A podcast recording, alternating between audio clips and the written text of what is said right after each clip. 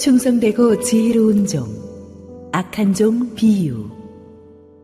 마태복음 24장 45절에서 51절 말씀입니다. 충성되고 지혜 있는 종이 되어 주인에게 그 집 사람들을 맡아 때를 따라 양식을 나눠줄 자가 누구냐? 주인이 올 때에 그 종이 이렇게 하는 것을 보면 그 종이 복이 있으리로다. 내가 진실로 너희에게 이르노니 주인이 그의 모든 소유를 그에게 맡기리라. 만일 그 악한 종이 마음에 생각하기를 주인이 더디오리라 하여 동료들을 때리며 술 친구들과 더불어 먹고 마시게 되면 생각하지 않은 날 알지 못하는 시각에 그 종의 주인이 이르러 엄히 때리고 외식하는 자가 받는 벌에 처하리니 거기서 슬피 울며 이를 갈리라.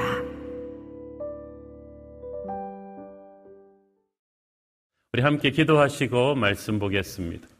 주님 은혜를 감사합니다. 하나님께서 오늘도 하늘 문을 여시고 우리 귀한 성도들에게 주님 예비하신 축복된 말씀 주시옵소서 부족한 종은 온전히 감추시고 우리 귀하신 주님 홀로 영광받아 주시옵소서 예수님 이름으로 기도했습니다. 아멘. 오늘 저는 예수님의 비유 시리즈 23번째 주제인 충성되고 지혜로운 종과 악한 종을 비교하는 비유를 통해서 여러분과 은혜를 나누고자 합니다.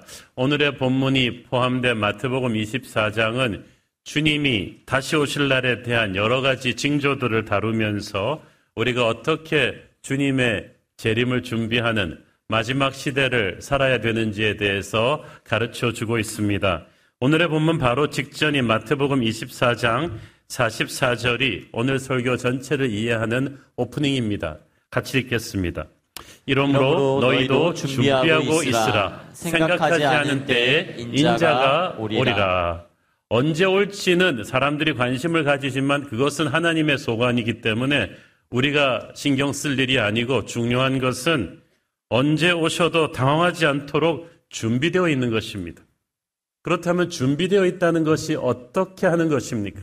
그냥 시계 보면서 기도만 하고 재림을 기다리는 것입니까? 그거는 아닙니다. 그래서 오늘의 비유는 바로 그 연장선상에서 어떻게 사는 삶이 준비되어 있는 삶인지를 보여줍니다. 45절 읽습니다.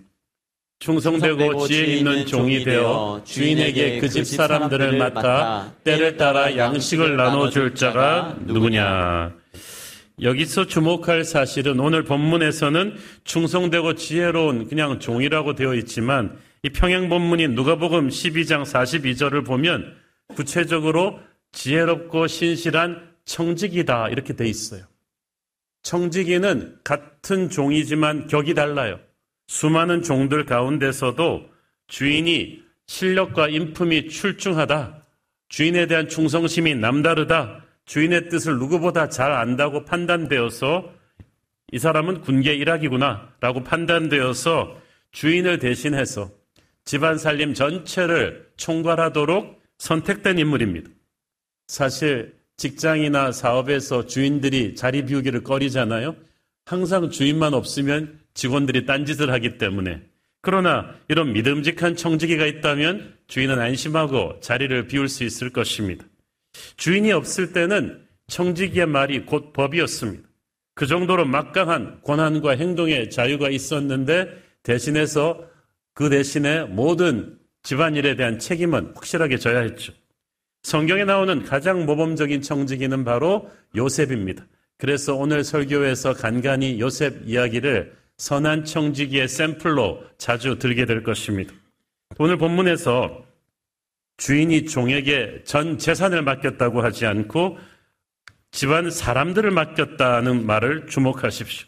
성경에서 그냥 읽고 넘어가기 쉬운 말인데 굉장히 중요합니다. 사람들이 중요합니다. 사람을 잘 경영하면 재산은 문제없이 경영할 수 있습니다. 하나님에게는 사람이 중요합니다. 주님은 승천하시면서 이 땅에 어떤 건물이나 조직이나 은행 잔고를 남기지 않으시고 열두 제자를 남기셨습니다. 사람이 모든 것입니다. 주인이 청지기에게 사람들을 맡겼다는 것은 주인 의식을 가지고 책임감 있게 이 사람들을 잘 돌보라 하는 뜻이에요. 우리 크리스천들은 하나님께서 하나님의 집 살림을 맡기신 청지기들입니다. 우리 목회자들에게는 교회를 맡겨주셨지만 여러분에게도 직장을 맡겨주셨고 사업을 맡겨주셨고 무엇보다 여러분의 가정을 하나님이 맡겨주셨어요. 여러분 부모 되신 분들은 여러분의 자녀들 하나님이 맡겨주신 사람들이에요. 그래서 그들에게 선한 영향력을 끼칠 의무가 우리에게 있습니다. 그들을 하나님의 말씀으로 인도하고 격려하고 도전해서 정말 그들이 하나님이 의도하신 꿈을 펼칠 수 있는 존재로 세워줘야만 됩니다. 이것이 우리에게 맡겨주신 특권이에요. 나보다 더 잘난 사람도 많은데 이런 특권을 맡겨주셨다는 거 감사한 일입니다.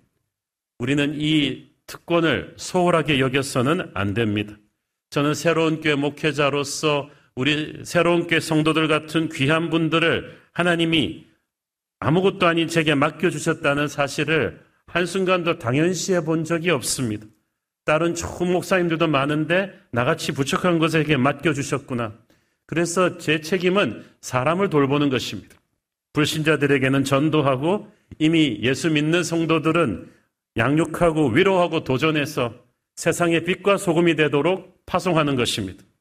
자, 그런데 주인에게 똑같은 사명을 받았는데 그 사명을 잘 수행한 선한 청지기가 있는가 하면은 너무나 그 사명을 망가뜨려버린 악한 청지기가 있습니다. 오늘의 본문에서 우리는 그 두 청지기들의 극명한 차이를 살펴보고 오늘을 사는 우리는 과연 어떻게 살아야 되는지를 다시 한번 생각해 볼 것입니다. 먼저 악한 종의 문제가 무엇인지부터 한번 보겠습니다. 48절. 만일 그, 그 악한 종이 마음에 생각하기를 주인이 더디 오리라 하여 이 사람은 심각한 판단 미스를 했습니다. 주님이 좀 늦게 올 것이다.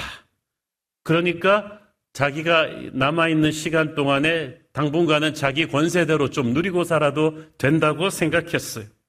그래가지고 벼락치기 하는 학생처럼 시험 전날 공부하면 된다. 주인이 다시 오시기 직전에 대충 야단 안 맞을 정도로 집안 살림 회복시켜 놓으면 되겠지라고 생각했어요. 그렇게 생각하고 나니까 그다음부터 하는 행동이 가관이었습니다. 49절 읽습니다. 동료들을 때리며 술 친구들과 더불어 먹고 마시게 되렸다. 자, 악한 종이 동료들을 때렸다는 말을 주목하십시오. 성경이 하는 말이 재밌어요. 동료라는 말은 fellow servants. 자기도 같은 종들이었어요. 그런데 주인의 선택으로 종들을 다스리는 청지기로 잠깐 승진한 것 뿐인데 그는 개구리 올챙이적 시절을 망각하고 주인이 섬기라고 맡겨준 종들을 막 때렸다는 거예요. 아, 어떻게 이럴 수 있습니까? 권력 남용이죠. 그런데 우리가 그래요.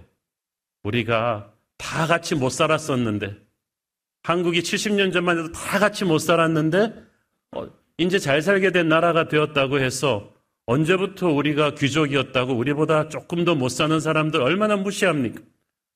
다른 동네 산다고 자기보다 조금 더 부족한 차를 몬다고 우리는 겉모습을 가지고 너무나 서로를 판단하고 무시합니다. 다른 사람은 몰라도 크리스천들까지도 교회 안에서도 몰고 다니는 차와 옷과 들고 있는 명품 백을 보면서 학벌과 외모를 보면서 서로를 무시하고 판단하는 일이 많아요. 하나님은 그것을 악하게 보신다고 했어. 너희들이 언제부터 그렇게 잘났었냐는 거죠. 고아와 과부와 이방인들과 가난하고 병든 이들의 눈물을 하나님은 헤아리신다고 했습니다. 우리도 똑같은 사람인데 우리가 그들을 무시할 자격이 없다는 거예요. 세상에서는 몰라도 교회 안에서까지 그러면 안 된다는 겁니다. 또 악한 종은 술 친구들과 더불어 먹고 마셨다고 했어. 술 친구들이 누구겠어요? 집안의 종들은 자기가 박대했으니까 그 사람들은 아닐 것이고 집 밖의 사람 친구들이죠. 세상의 친구들을 말합니다. 무슨 돈으로 먹고 마셨겠어요? 주인 돈으로 먹고 마신 거예요. 회사에서도 법인카드는 함부로 쓰잖아요. 회사 돈이라고 생각해서. 그런데 주인의식이 없는 거죠. 주인이 없는 것처럼 살았어요. 근데 문제는 이 얘기가 그냥 남의 얘기가 아니라는 사실입니다. 지금까지 예수님이 주신 대부분의 비유들처럼 오늘의 본문 또한 하나님이 선택하신 이스라엘에게 주는 말씀이었어요. 이스라엘에서도 지도자들에게 오늘날 기성교회 성도들에게 특히 저희 같은 목회자나 장로 같은 지도자들에게 주시는 말씀이에요. 이 비유다. 자, 그런 맥락에서 아니 어떻게 예수 믿는 사람들한테 그것도 교회 지도자급들에게 이스라엘의 지도자들에게 때리지 마라 동료들을 술 친구들과 먹고 마시지 말라는 어떻게 이런 말씀을 하실 수 있지? 이거 세상 사람들한테 해야 되는 말 아니에요? 그런데요. 신약 성경을 쭉 보시면 초대교회 상황이 이게 말이 아니었어요. 아시다시피 바울의 목회 서시는 각 지역에 그 당시 한다 하는 교회들, 그러니까 로마서는 로마 교회에게, 갈라디아서는 갈라디아 교회에게, 에베소는 에베소 교회에게, 그 당시 대도시들에 위치한 아주 크고 힘 있는 교회들에게 주신 말씀인데, 그 교회 특히 지도자들에게 주신 목회 서신인데 깜짝 놀랄 정도로 직설적인 질책이 많습니다.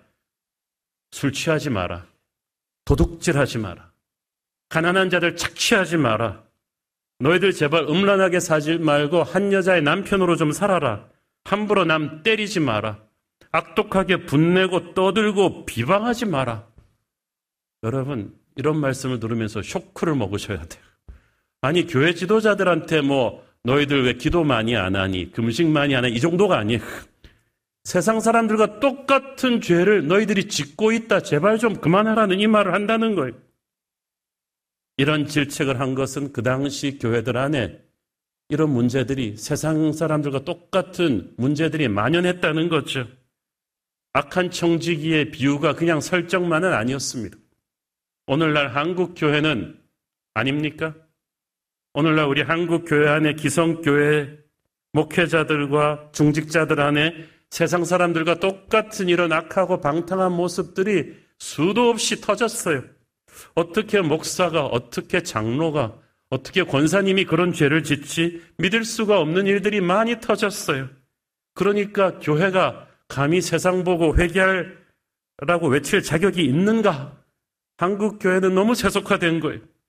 세상 사람들과 똑같은 악한 죄들을 우리 목회자들과 교회 중진자들이 범하는 일이 많았다는 거예요. 그래서 우리 한국 교회는 정말 하나님 앞에 스스로의 죄를 회개하며 엎드려야 됩니다. 이게 옛날 얘기가 아니에요. 회개하고 돌이키지 아니하면 그 결과는 무서울 것입니다. 51절에 보니까 주인이 다시 오실 때 악한 종을 엄히 때리고 외식하는 자가 받는 벌에 처할 것이다. 외식하는 자는 위선자라는 뜻이에요. 말로는 교회 예배 다 참석하고 아멘 아멘 하면서 사는 것은 세상 사람보다 더한 죄를 짓고 사는 사람들에게 그래서 하나님이 맡겨주신 귀한 인생을 낭비하며 사는 성도들에게 중직자들에게 우리 목회자들에게 주시는 예수님의 경고입니다. 저는 오늘 본문을 보면서 이 종이 왜 이렇게 어리석은 인생을 살았을까라고 생각해 보게 됩니다. 아까 말씀드렸듯이 수많은 종들 중에서 그래도 주인이 청지기로 발탁한 사람이잖아요. 그 말은 청직이 되기 전에는 괜찮았다는 거예요. 우리도 높은 자리 올라가기 전에는 괜찮은 사람들 많잖아요. 자리가 사람을 만든다고 하지만 자리가 사람을 베리는 경우가 많습니다. 그런데 청지기가 그런 케이스. 적어도 종일 때는 신실하고 정말 훌륭한 실력과 인품이 있었던 사람이니까 주인이 믿고 집안 살림을 맡겼겠죠. 기본적인 자질은 있는 사람이었어요. 아담, 이브, 처음부터 형편없는 사람 아니었습니다. 하나님의 형상으로 만들어진 지정의가 있는 그래서 인류 대표 선수로 에덴 동산을 맡길 만한 사람이었어요. 그러니까 아담, 이브를 계속 뭐 이렇게 완전 처음부터 어, 구제불능의 사람으로 보지 마세요. 그런데 처음에 괜찮았던 사람이 어디서부터 잘못됐을까요? 잘못된 생각에서부터 시작되었어요. 48절을 보세요. 마음에 네, 생각... 생각 하기를 주인이 더디오리라 하여 마음에 생각하기를 그 마음의 생각에서부터 문제는 시작되었습니다. 여러분 무엇을 생각하는가가 우리의 인생을 결정합니다. 모든 영적인 성공도 실패도 생각에서부터 시작하는 거예요. 로마서 8장 5절부터 7절까지 봅니다. 육신을 따르는 자는 육신의 일을, 영을 따르는 자는 영의 일을 생각하나니 육신의 생각은 사망이요 영의 생각은 생명과 평안이니라. 육신의 생각은 하나님과 원수가 되나니 이는 하나님의 법에 굴복하지 아니할 뿐 아니라 할 수도 없습니다. 육신의 생각, 세상의 생각을 하면 하나님의 법에 굴복하지 않는다. 불순종의 영은 세상적인 생각에서 오는 거예요. 그러면 하나님의 임자가 떠나고 그는 생명력을 잃게 되죠. 죽음이 그에게 오는 거예요. 생각이 행동을 낳고 행동은 습관을 만들고 습관은 인격을 만들고 인격이 운명을 바꿉니다. 마귀가 이걸 너무나 잘 알고 있어요. 아담과 이브가 언제부터 잘못되었습니까? 그 마귀가 집어넣은 작은 생각, 이 선악과를 먹으면 네가 정령 하나님같이 될 것이다.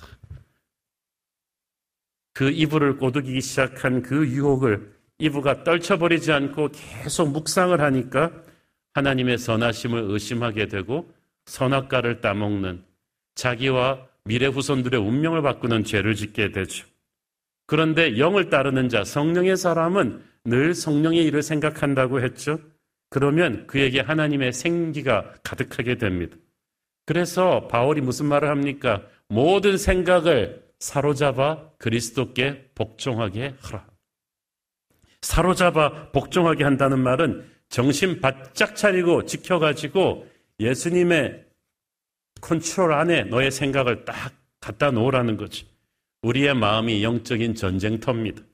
가만두면 우리의 모든 생각은 마귀의 공격 대상이 됩니다.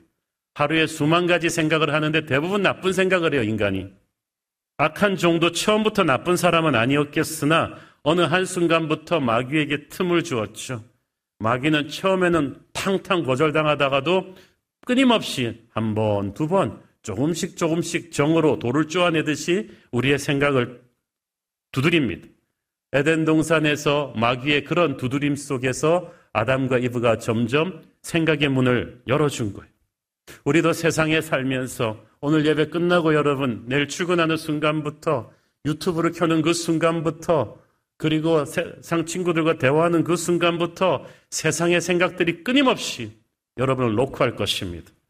그래서 우리는 항상 예배해야 되고 항상 쉬지 말고 기도해야 되는 게 말씀과 기도만이 마귀가 불어넣는 생각을 씻어내기 때문이죠.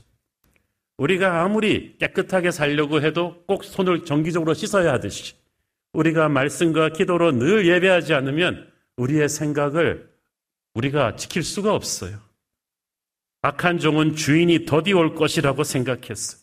자기에게 주어진 시간이 많다고 생각했습니다.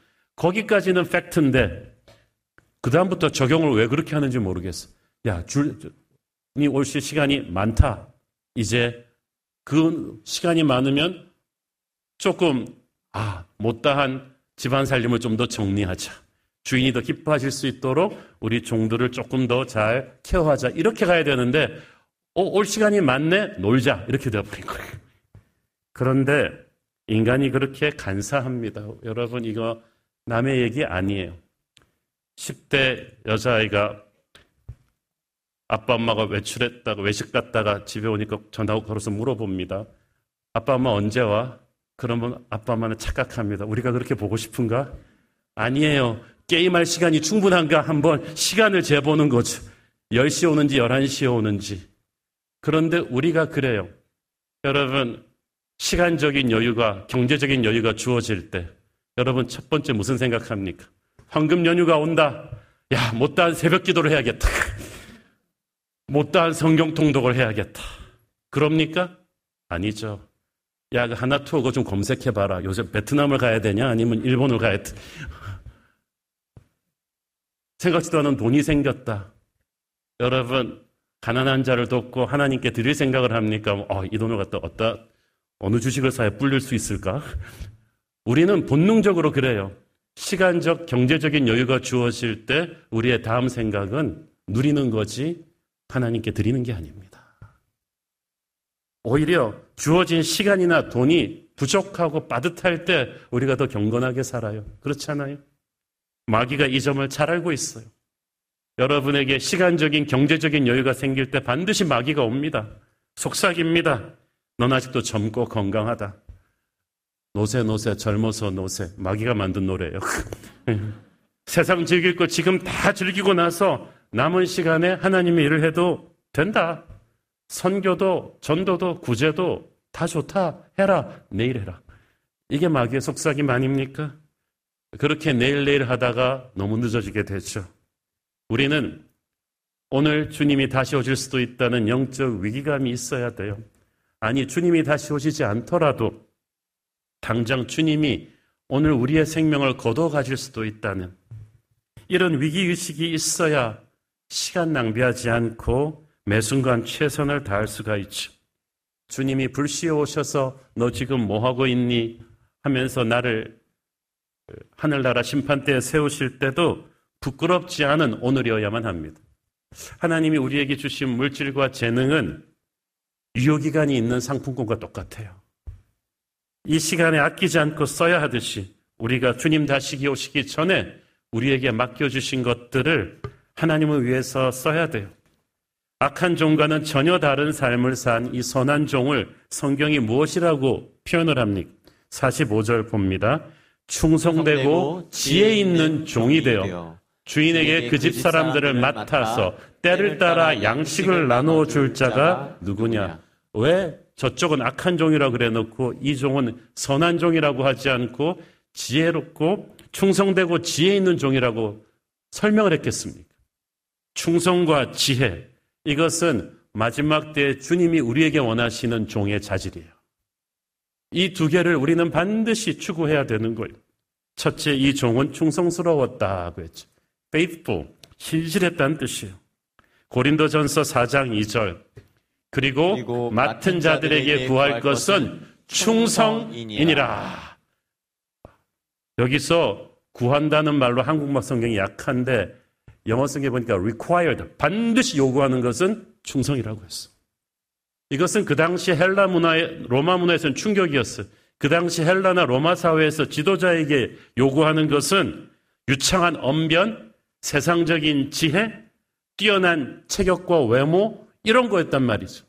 그런데 고린도 교회에게 바울은 그런 거 다 필요 없다. 하나님은 신실함을 보실 것이다. 화려한 사람이 아니라 신실한 사람을 하나님은 원한다. 신실함은 시간이 지나봐야 알 수 있어요. 비가 오나 눈이 오나 항상 거기 있을 수 있는 것이 신실함이죠. 오늘 본문의 선한 종은 그 집 사람들에게 때를 따라 양식을 나눠준다고 했어. 영어 성경에 보니까 at the proper time 때를 놓치지 않고 나눠줄 수 있다. 때를 거르지 않고 주는 사람이다. 이게 쉽지만 쉽지 않아요. 여러분, 양식도 정확하게 때를 거르지 않고 주는 게 중요합니다. 하루에 한끼 뱉어지게 먹고, 그 다음에 쫙 굶고 이러면 안 되잖아요. 삼시세끼를 정확한 때에 적당한 양을 정확하게 먹어줘야 되죠.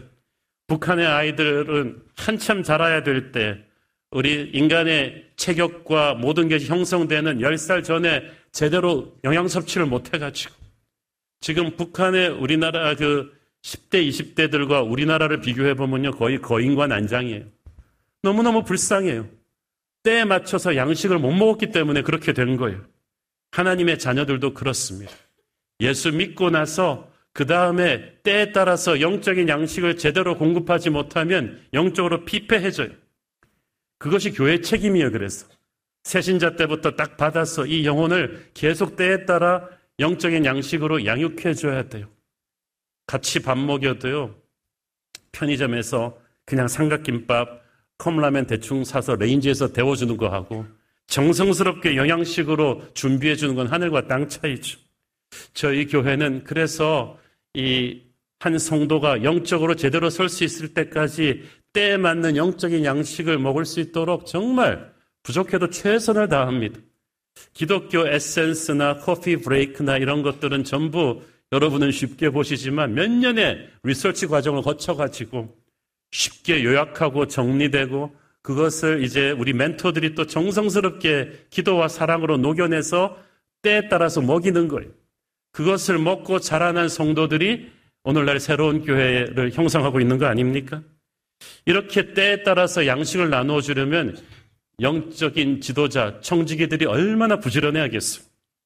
맞벌이 하시는 엄마 아빠들 게으른 사람을 저는 본 적이 없습니다. 게으르게 목회하면서 부흥하는 교회를 저는 본 적이 없어요. 먼저 자기가 충만하게 양식을 먹고 또 때에 맞춰서 양식을 나눠줘야 되니까 얼마나 부지런하겠어. 여러분, 우리가 영적으로 살아있으려면 부지런해야 돼요. 성경이 교만의 죄 이상으로 질책하는 게 게으름의 죄죠. 모든 성경에서 무너졌던 사람들은 다 승리의 순간에 영적 게으름 부리다가 무너진 거예요.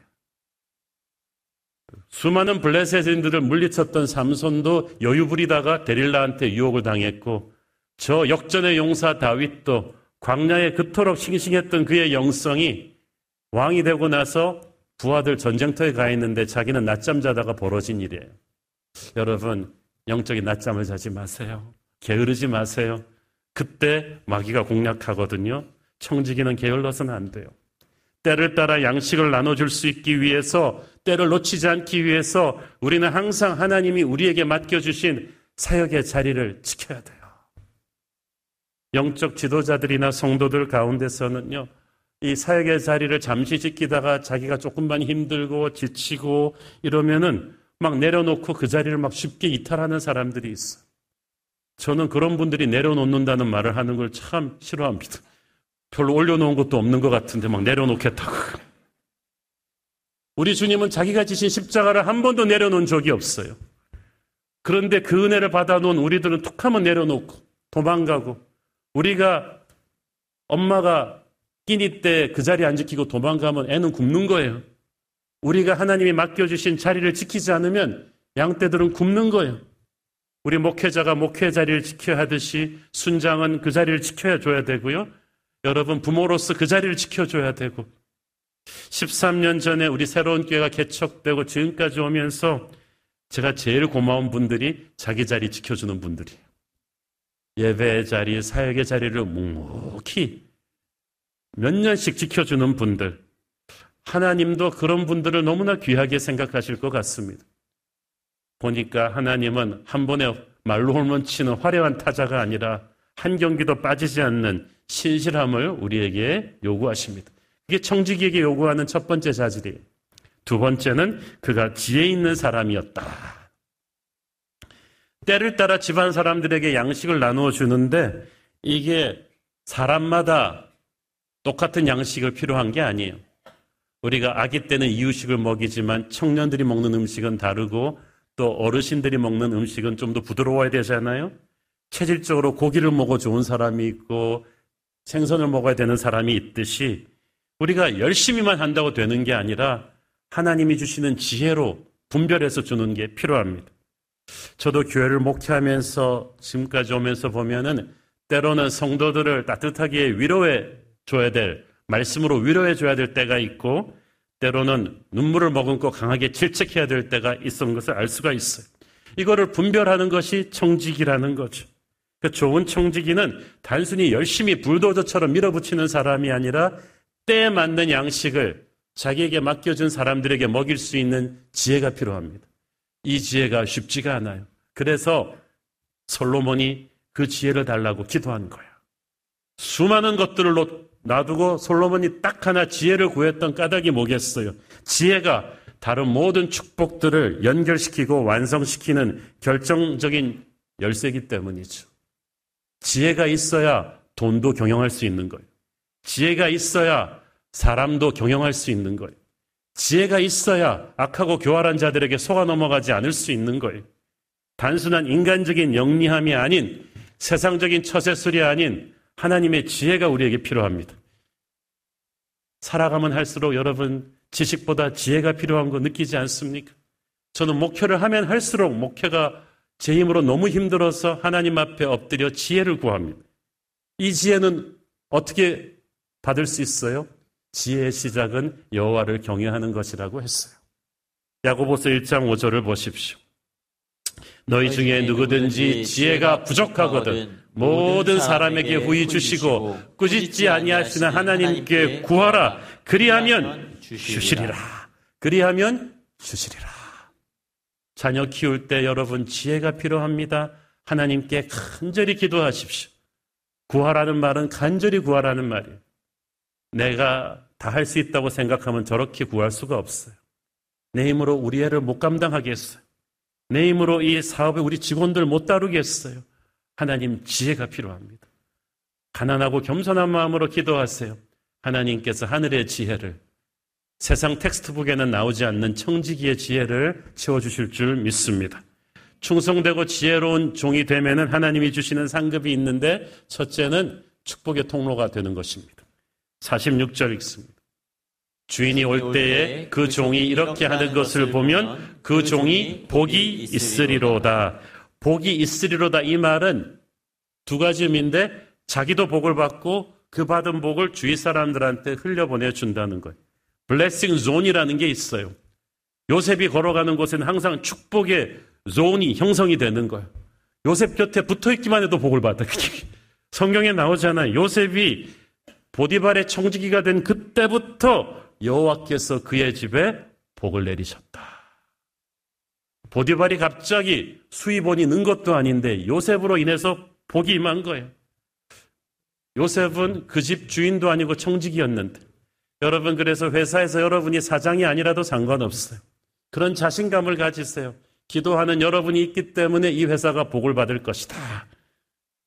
나중에 총리 대신이 되니까 그 축복의 존이 이집트 전체를 덮어버리잖아요. 그래서 여러분뿐 아니라 여러분 주변의 모든 사람에게 축복이 오게 하는 사람, 그런 사람이 되기를 바랍니다. 어떤 자리에 앉는 것보다 중요한 것은 그 자리에 앉아야 될 사람이 가는 거예요. 왕을 잘못 세우면은요, 그 나라 망합니다. 그러나 하나님의 왕을 세우면 그 나라가 살아나는 걸 볼 수가 있죠. 제가 아는 분 정말 신실한 분인데 구청장이 됐어요. 정말 그분이 요셉처럼 경영하니까 그 구 전체가 막 은혜를 받는 걸 볼 수 있어요. 서울시에서 가장 뭐 총망받는 그런 구가 되는 거예요. 요셉의 경영은 오늘도 살아있는 줄 믿습니다. 여러분이 어디서 무엇을 하든지 여러분은 축복의 수혜자일 뿐 아니라 축복의 통로가 되기를 바랍니다. 충성되고 지혜로운 종에게는 또한 하나님이 더 큰 살림을 맡겨주신다고 했어요. 더 큰 살림. 여러분, 성경에서 잘못 읽으면 요셉을 벼락 출세한 사람으로 생각하기 쉬운데 절대 벼락 출세한 사람 아니에요. 요셉이 처음부터 야심을 가지고 보디발의 집 청지기를 열심히 한 거 아닙니다. 나 이거 열심히 잘하면 하나님이 총리 대신으로 승진시켜 주실 거야. 그래서 어, 열심히 하는 거야. 이런 야심이 없었어요. 요셉은 이 자리도 그냥 너무 감사해가지고 아무것도 아닌 노예인 나를 하나님이 이 자리를 주셨구나. 그래서 야심을 버리고 신실했던 거예요. 여러분, 야심을 버리고 신실하세요. 그러면 하나님의 비전이 여러분에게 주어질 것입니다. 그런 사람에게 영적인 빈익빈 부익부 현상이 일어난다니까요. 혹자는 말합니다. 저 교회는 이미 복을 많이 받았는데 왜 복을 또 받고 있지? 부흥을 좀 더 받고 있지? 복 안 받은 교회한테 좀 가야 될 텐데. 왜냐하면 그 교회는 분명히 작은 교회에서부터 복 받는 요셉의 삶을 살았을 거예요. 작은 교회 때부터 성도들에게 정성껏 목양했을 거예요. 그러니까 점점 살림을 하나님이 키워주시는 거예요. 벼락 출세 아니에요. 작은 일에 신실하니까 하나님이 맡겨주신 거예요. 처음에 요셉이 보디발 집 들어갔을 때 17살 히브리 변방에서 온 노예들을 좋은 일 줬겠어요? 수백 명의 노예들 중에서 가장 고참들이 안 하는 허드렛 일을 줬겠죠. 고참들 옷 빨고 걸레질하고 어, 가축 먹이 주고 화장실 청소하고 그런데 그런 허드렛 일을 요셉이 하면서도 한 번도 기죽지 않고 모든 노예들은 다 주인 눈치만 보면서 그냥 대충대충 하는데 뭐 이런다고 월급 더 주냐 이러는 게 없었다는 거예요. 요셉은 그냥 하나님을 보스라고 생각하고 열심히 하니까 어디에 던져놔도 보석은 보석이듯이 그가 빛을 발한 거죠. 보디발은 그에게서 노예와는 다른 보통 노예와는 다른 하나님의 영광을 본 거야. 그래서 보디발이 요셉을 출세시킨 게 아니라 요셉이 스스로 출세하게끔 하나님께서 역사하신 거라니까. 대기업 인사 책임자들 말 들어보면 명문대 출신의 스펙 좋은 젊은 사원들일수록 가장 많이 하는 말이 나는 이런 하찮은 일 하라고 이해서 들어온 거 아니다라는 거죠. 나는 제2의 정주영 이건희가 되겠다. 빌 게이츠가 되겠다. 근데 그 사람이 하는 일이 그 사람을 하찮게 만드는 게 아니라 그 사람의 마음가짐이 그 사람을 하찮게 만드는 거예요. 꾀부리며 마지못해 일하지 마시고 만군의 여호와가 여러분의 보스라는 심정으로 일하십시오. 세상이 왜 나를 알아주지 않는가? 나는 이런 일할 자리가 사람이 아닌데 나는 높은 자리에 가야 될 사람인데 이런 생각을 하지 마시고 그런 불평불만 가득한 마음밭에 어떻게 성령이 역사하십니까? 선한 청직이란 요셉처럼 어떤 일을 맡겨도 잠잠히 하나님 앞에 거하면서 최선을 다하는 거예요. 저는 요셉이 총리 대신일 때 마음가짐과 보디발의 집 하인이었을 때 마음가짐이 변함이 없었다고 생각을 합니다. 그러니까 하나님이 기회를 주시는 거죠. 오늘 본문에서 주인은 청지기에 그집 사람들을 맡겼다고 했어요. 우리의 인생은 우리 것이 아니라 하나님이 맡겨주신 거예요. 맡겼다는 말은 영어로 성경에 보면 entrust, 위임했다는 거죠. 준 게 아니라 맡겼다. 주는 것과 맡겼다의 차이는 뭐냐? 맡겼다는 주인 대신 경영해 달라고, 열매를 맺어 달라고 기대했던 거예요. 지난주 우리 배웠지 않습니까? 포도원에서 열매를 맺지 못하면 주인이 촛대를 옮겨버린다고. 오늘 본문도 마찬가지예요. 우리의 인생은 하나님이 맡겨주신 거예요. 하나님이 맡겨주신 인생을 낭비해서는 안 됩니다. 오늘의 비유에 나오는 종이 왜 악한 종이 되었어요? 살인 강도 했나요? 아니잖아요. 사기쳤나요? 그것도 아니에요. 왜 이 사람이 악해졌느냐 하면 하나님이 주신 시간과 재산을 낭비했기 때문이에요. 우리도 마찬가지입니다. 우리가 살인 강도죄를 안 지어도 하나님이 우리에게 맡겨주신 인생을 하나님 뜻대로 살지 않고 낭비해 버린다면 하나님은 우리를 악하다고 하실 거예요. 더 많은 재능과 축복을 많이 받은 사람일수록 더 큰 책임을 물으실 것입니다. 지금껏 목회해 오면서 저는 절보다 젊고 건강했던 분들 장례를 굉장히 많이 치렀습니다. 제가 젊은 청년 시절부터 알았던 우리나라 개논 프로젝트의 선구자 같은 뛰어난 학자였던 그 교수 자매님을 보내면서 저는 많이 울었고 많이 생각했습니다. 인생이 정말 길지 않구나. 건강하게 살아있는 이 하루하루가 너무나 귀하구나. 아까 우리 청년 간증 들었잖아요. 그 젊은 나이에 허리가 그렇게 망가지니까 너무나 절박했대잖아요. 여러분 건강한 허리, 걸어 다닐 수 있는 다리, 건강한 손과 발과 이목구비 당연시 여기지 마세요. 우리는 어떻게 살아야 합니까? 악한 종은 시간이 많은 걸로 생각하고 함부로 낭비하다가 파국을 자초했어요. 하나님이 우리를 부르셨습니다. 청지기로 부르셨어요. 그 부르심에는 실수가 없습니다. 하나님이 기뻐하시는 열매를 맺어드릴 수 있는 인생을 낭비하지 않는 저와 여러분 되기를 축원합니다. 충성스럽고 지혜로운 청지기 그것이 바로 우리 새로운 교회 교인들이기를 축원합니다. 기도하겠습니다. 주님 은혜를 감사합니다. 주님 죄송합니다. 주님이 우리를 믿어 주시고 맡겨 주셨는데 우리도 주님이 맡겨 주신 인생을 함부로 낭비해 버린 그런 모습이 있었던 것을 회개합니다. 충성스럽고 지혜로운 종의 자리로 돌아가게 하여 주옵소서. 예수님 이름으로 기도했습니다. 아멘.